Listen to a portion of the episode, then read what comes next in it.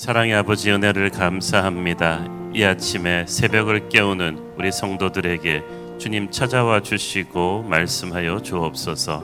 예수님 이름으로 기도했습니다. 아멘. 할렐루야. 우리 축복된 가을 토요일 새벽을 기도로 깨우는 여러분 모두에게 하나님의 축복이 넘치도록 있기를 원합니다. 오늘 우리에게 주신 하나님의 말씀 호세아 11장 8절부터 11절까지 말씀을 저와 여러분이 한 절씩 교대로 읽겠습니다.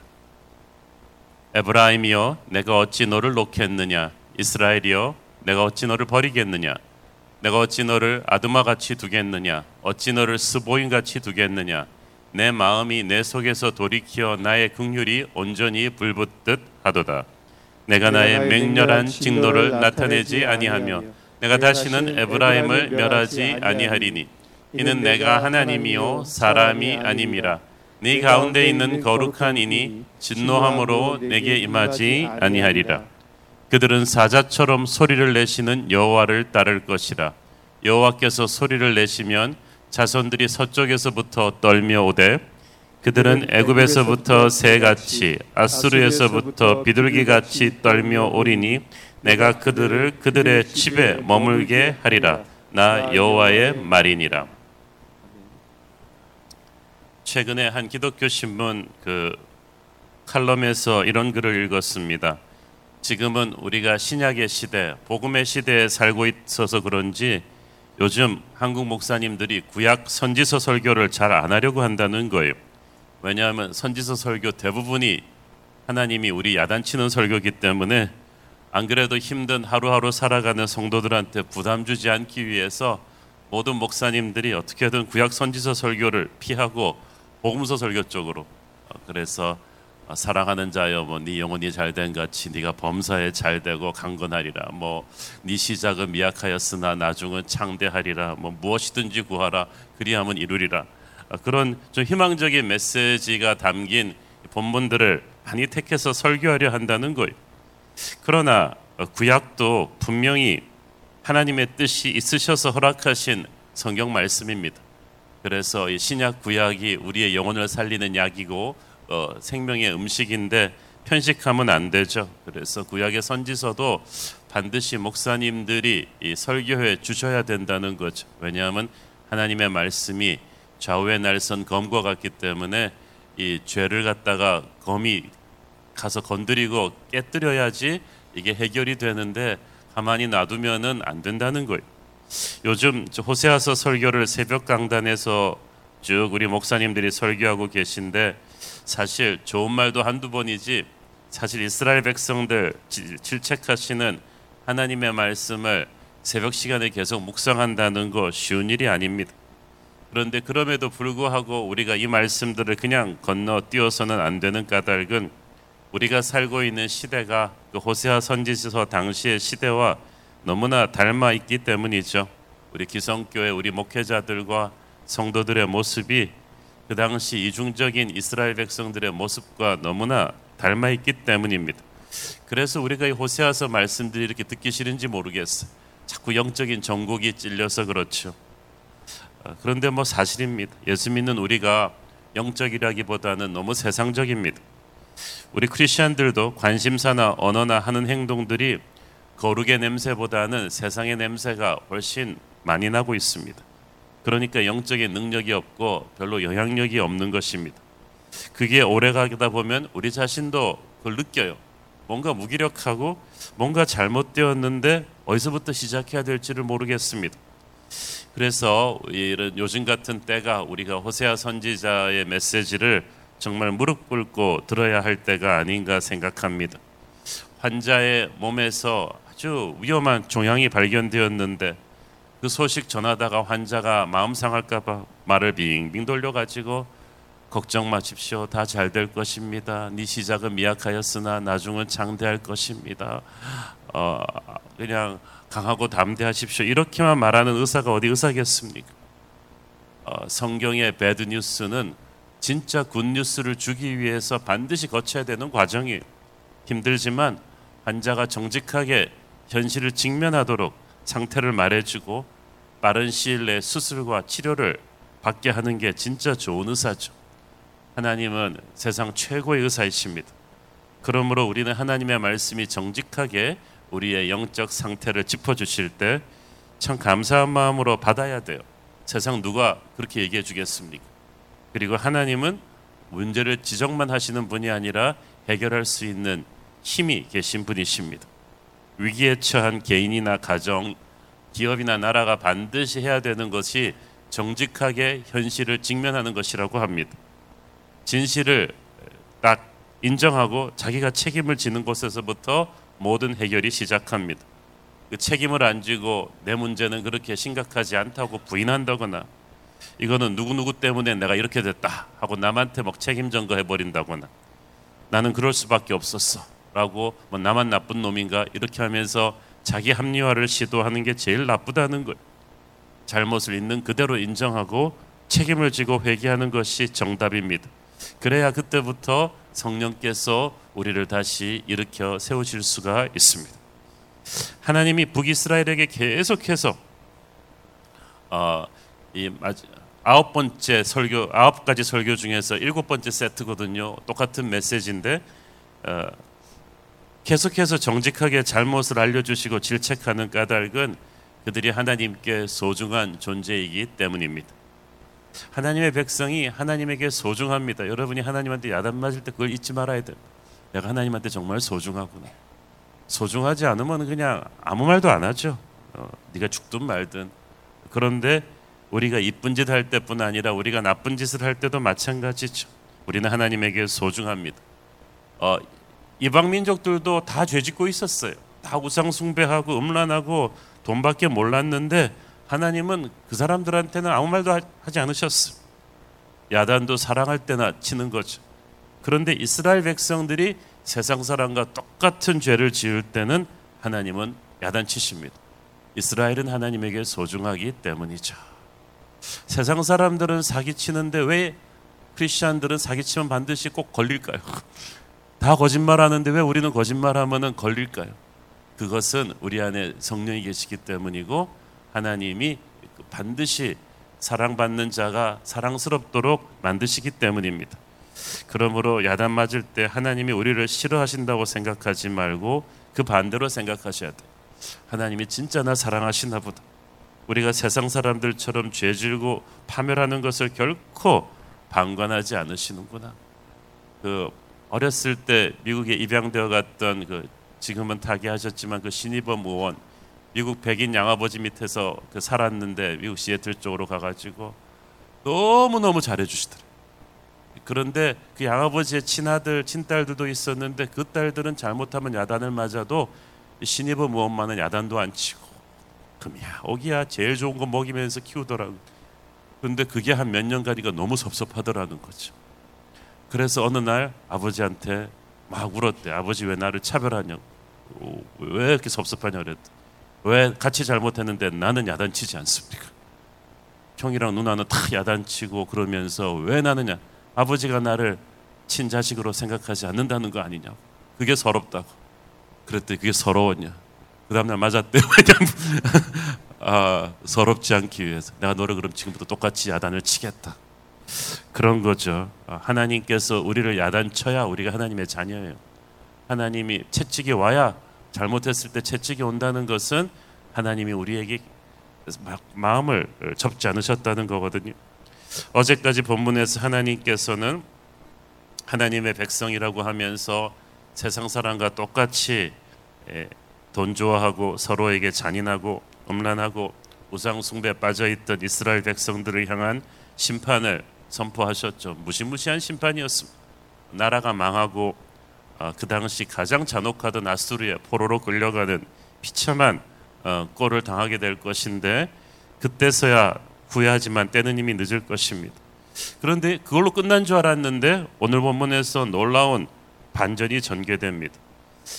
그 나라가 망해서 포로로 끌려갔으면 이제 누가 생각해도 하나님께서 이 이스라엘을 버리신 것이고 한번 망한 나라가 다시 재건되는 경우는 거의 없었기 때문에 이제 끝난 거로 생각했는데 하나님이 말씀하십니다. 에브라임아 내가 어찌 너를 놓겠느냐 이스라엘아 내가 어찌 너를 버리겠느냐 히브리어 문법으로 보면 그건 불가능하다 그 뜻이죠. 내가 너를 버린다는 것은 있을 수가 없는 일이다. 나는 너를 아드마 같이 놓지 않고 소보임 같이 두지 않는다. 아드마와 스보임은 옛날 이 소돔 고모라 멸망할 때 같이 망했던 성읍들입니다. 그들은 역사 속으로 사라져서 다시는 나타나지 않습니다. 그런데 하나님께서 말씀하시기를 잘못은 그들과 똑같은 잘못을 지었지만 너는 그렇게 역사의 뒤안길로 사라지지 않을 것이다. 그 성읍들은 심판하시고 버렸지만 너는 심판은 하지만 다시 회복시킬 것이다. 그것이 너와 나의 그 성읍의 차이다라고 하는 것. 똑같은 죄를 지었는데 왜 대우가 이렇게 다른가? 이게 어, 은혜라는 거죠. 택함 받은 백성을 향한 하나님의 아주 특별한 사랑입니다. 이스라엘이 몰랐던 것은 자기들이 그렇게 심판받는 동안에 하나님이 휘파람 불면서 편히 계시지 않았다는 거예요.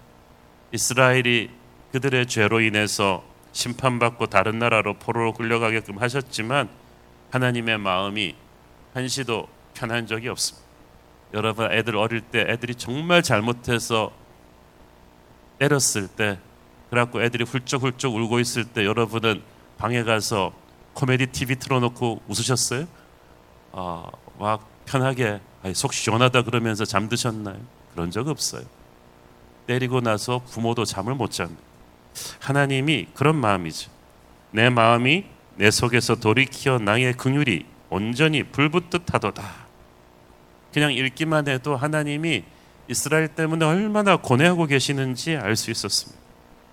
죄를 지었기 때문에 하나님의 백성이라고 해도 심판하지 않을 수 없었지만 그 과정에서 몇 번씩 후회하고 고민하고 괴로워하셨다는 얘기죠.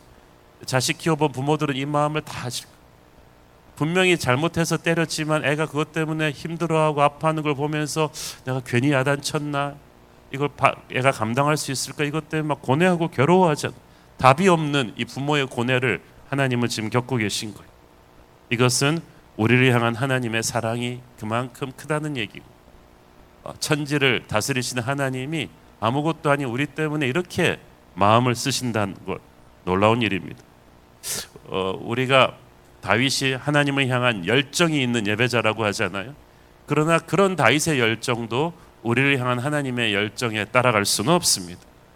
은혜를 갈망해서 예배 일찍 전에 성전으로 달려오는 성도들이 참 많은데 그렇지만 그보다 훨씬 일찍 하나님이 오셔서 기다리셨어. 어, 멀리 아이를 유학 보낸 부모가 아이가 가끔씩 전화하게 되면 그 목소리 들으면서 생기가 돋듯이 하나님이 우리의 기도 소리를 들으면 생기가 나시고 찬송 소리를 들으면 생기가 나시고 우리를 향한 긍휼이 이방 땅에 끌려가서 눈물로 회개하는 그들의 기도를 들으면서 하나님의 긍휼이 불붙듯 일어나셨습니다. 구절로 오니까 그 마음이 더 강렬하게 나타나죠. 나는 하나님이요 사람이 아니다. 내가 나의 맹렬한 직로를 나타내지 않겠다. 비록 내가 너의 죄악으로 인해 너를 심판했지만 나는 인간처럼 무분별하게 화내는 존재가 아니다. 사람들은 다 뒤끝이 길다. 끝까지 용서 안 하겠지만 나는 회초리로 때리지만 곧 다시 쌓아낼 것이다. 사람이면 자기를 배신한 사람을 끝까지 멸망시키겠지만 나는 회초리를 때리지만 어느 선에서 멈출 것이다. 아, 나는 거룩함이니 진노함으로 네게 임하지 아니하리라. 이 말이 좀 이해가 안 되죠. 보통 거룩의 하나님이면 정의의 하나님, 공의의 하나님, 율법의 하나님이기 때문에 내 죄를 그대로 보응하시는 분인데 여기서 말하는 거룩은 사랑이에요. 진노함으로 네게 임하지 않겠다. 나는 너를 심판하는 걸 좋아하는 그런 무섭고 엄한 존재가 아니다. 나는 사랑의 하나님이다.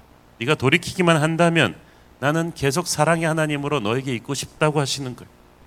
여기서 중요한 포인트입니다. 우리가 구약 성경을 읽으면서 조심해야 되는 것은 하나님이 무서운 분, 화가 잔뜩 나 있는 분, 우리를 벌하시는 분이라고만 생각하는 것.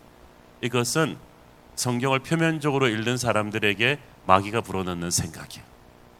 하나님에 대해 이런 생각을 하게 되면 큰일 납니다. 그러면 예배 잘 드리는 시간을 미니멈으로 하게 되죠. 무서운 하나님을 누가 그렇게 만나고 싶어 하겠어. 하나님은 사랑이 많으신 분이십니다. 그런데 그런 하나님이 화를 내실 때는 정말 우리가 화낼 짓을 했죠. 그걸 알아야 돼.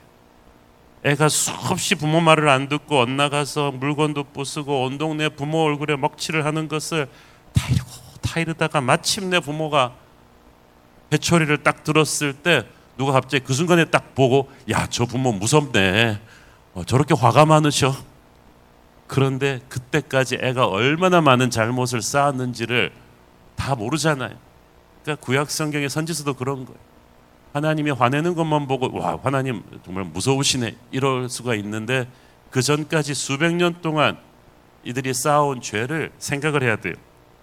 나는 하나님이요 사람이 아니다. 하나님은 너무나 인내가 많으셔가지고 어, 이때까지 참으셨는데 마침내 회초리를 드신 것은 우리의 죄가 도를 넘었기 때문입니다. 그렇지만 또 남이 아니기 때문에 하나님의 자녀니까 소중하니까 매를 때려서라도 제정신 차리고 다시 돌아오게 하기 위함이다. 자식이 잘못해서 회초리 때릴 때 죽을 때까지 때리는 부모는 없어요. 그냥 정신만 차리면 되는 거예요. 그 아버지의 마음을 알고 회초리를 때리는 아버지의 품으로 돌아가서 안기는 것이 바로 회개입니다. 어, 다윗이 이걸 잘했어. 다윗이 분명히 잘못했을 때 하나님한테 회초리를 맞았지만 다윗은 그것 때문에 하나님으로부터 도망가진 않았어. 그건 마귀의 유혹이에요. 너 이제 하나님한테 박살났다. 너는 이제 끝났다. 하나님은 다시는 너를 거두지 않을 거야. 라는 마귀의 속삭임을 들었으면 우리는 회초리 맞고 가출해야 되는데 다윗은 반드시 하나님 품으로 다시 돌아왔습니다. 그러니까 하나님이 다윗을 세게 못 때렸어. 그냥 하나님 품에 안겨 울어버리기 때문에 다윗은 죄를 많이 지었으나 하나님의 마음을 아는 자였다. 저와 여러분도 하나님의 마음을 아는 자가 되기를 바랍니다. 여러분이 죄를 짓고 잘못해서 징계를 받을 때가 하나님으로부터 도망칠 때가 아니고 그 품으로 다시 달려올 때라는 것을 명심하시길 바랍니다. 그렇게 해야 소망이 있습니다. 10절부터 본격적으로 북이스라엘의 회복을 다루고 있죠. 10절에 보면 그들은 사자처럼 소리를 내시는 여호와를 따를 것이다. 이 북이스라엘의 남은 자들을 부르시는 그러니까 그 끌려가 가지고 하나님 회개하고 하나님을 그리워하면서 기도하는 자들에게 하나님의 음성이 사자처럼 들린다는 거예요. 사자는 밀림의 왕이죠. 사자가 울 때 동네 강아지처럼 빈약하게 울지 않습니다. 온 밀림이 쩌렁쩌렁하게 포효합니다. 이스라엘의 남은 자를 부르시는 하나님의 음성이 그렇게 크고 강렬하게 들릴 것. 누구라도 확실하게 들을 수 있는 것입니다. 하나님은 옛날에도 사자처럼 크고 분명하게 말씀하셨는데 우리가 죄악으로 가득 차 있을 땐이 소리가 들리지 않았어. 그러나 우리가 회개하고 깨어지고 부서질 때는 하나님의 음성이 사자처럼 들립니다. 그 음성은 나를 살리는 음성인 줄로 믿습니다. 여호와께서 소리를 내시면 자손들이 서쪽에서부터 떨며 오되 그들이 회개하고 포로된 곳에서 자유케 되면서 오게 된다는 거예요. 포로로 끌려간 자들이 어떻게 오겠어요? 하나님의 음성이 그들을 죄의 사슬에서 끊었기 때문이죠. 압제자의 사슬에서 끊었기 때문에 아수르를 멸망시켰기 때문에 바벨론을 멸망시키기 때문에 오시는 거예요. 여러분이 회개하고 주님 앞에서 엎드리면 하나님의 말씀이 여러분 위에 떨어지면서 모든 마귀의 족쇄가 끊어질 줄로 믿습니다. 요한복음에 보면 예수님께서 죽은 나사로의 무덤에 대고 선포하셨죠. 나사로야 나오라. 여호와의 소리가 사자처럼 바라니까 죽음의 권세를 꾸짖고 나사로가 살아왔죠. 하나님에게 온다는 것은 죄의 족쇄가 풀렸다는 뜻이죠. 귀신 들린 사람에게도 그 사람에게서 나오라 여호와께서 사자처럼 선포하시니까 귀신이 그 사람을 떠납니다. 유다의 사자 예수님의 말씀은 어둠의 권세를 꾸짖고 부셔버리고 그 사슬을 끊어버리는 능력이 있는 줄 믿습니다. 하나님의 자녀들을 모든 중독에서 슬픔에서 절망에서 해방시킬 것입니다. 오늘 본문에서 사자처럼 포효하는 여호와의 음성을 듣고 온다는 말이 그 말이에요. 묶여 있던 사람들이 하나님의 말씀을 듣고 자유케 된다는 뜻입니다. 오늘 저와 여러분이 하나님의 음성을 듣고 족쇄가 끊기고 자유케 되는 역사가 있기를 바랍니다. 영이 살아난 사람들은 사자처럼 크신 음성을 듣고 그 음성은 우리가 세상 소리처럼 외면할 수가 없어요. 그 음성은 절대적입니다. 우리를 깨우는 소리요 살리는 소리입니다. 좌우의 날선 검과 같은 능력이에요. 우리의 영혼에 깊숙한 것을 파고들고 우리를 영적 잠에서 깨우게 하며 죄에서 회개하게 하고 하나님의 일에 헌신하게 합니다. 오늘 저와 여러분이 먼지가 가득 찬 영성의 먼지를 털고 여호와의 사자 같은 음성을 듣고 달려올 수 있기를 바랍니다. 11절에 보니까 그들이 애굽에서부터 새같이 아수르에서부터 비둘기같이 떨며 온다고 했거든. 나라가 망한 뒤에 아수르와 나중에는 바벨론까지 이스라엘 백성들을 끌어가서 한 군데 정착하게 하지 않았어. 제국 정략에 흩어버렸어. 그래서 어떤 사람은 또 애굽에 피난 가서 살기도 하고 그런데 천지 사방으로 그렇게 한번 백성들이 흩어지면 다시는 살아나는 나라가 없었어요. 이스라엘이 유일했어요. 새같이 비둘기같이 이 새들은 특히 비둘기는 귀소 본능이 강한 새잖아요. 수천 킬로 떨어진 곳에서도 집을 향해 날아옵니다. 하나님의 자녀들이 그럴 것입니다. 땅 끝까지 흩어졌을지라도 하나님의 자녀들에게는 예루살렘을 향한 열정이 있어요. 하나님의 집을 향한 열정이 있는데 성령께서 그렇게 하실 것입니다. 저는 새같이 비둘기같이 떨며온다. 이 표현이 참 찡합니다. 감격에 겨워서 눈물을 흘리면서 열정을 가지고 집으로 돌아오는 탕자다 이 얘기죠. 아버지의 집이 그리워서 달려온다는 것입니다. 비록 우리가 죄를 지어서 망했지만 은혜의 하나님께서 두 번째 기회를 주시겠다고 합니다. 그게 여호와의 음성이에요. 회개하고 다시 집으로 돌아오기만 한다면 새 역사가 시작될 것이다. 하나님의 음성은 하나님의 성령의 생기를 담고 있는 음성이죠. 그 음성이 오늘 저와 여러분 말씀 듣는 가운데 우리의 영혼을 흔들어 깨울 줄을 믿습니다. 하나님 앞에 달려오는 결단이 오늘 우리 한국 교회에 필요할 거예요. 기도하겠습니다. 하나님 은혜를 감사합니다. 주님, 우리를 버리지 않으시다. 하나님의 그 강인한 사랑을 느낍니다. 반드시 우리를 회복시키고자 하시는 하나님의 의지와 우리를 죄에서 자유케 하시는 하나님의 음성을 오늘 듣고 잠자던 우리의 영성 깨어 일어나게 하여 주옵소서. 예수님 이름으로 기도했습니다. 아멘.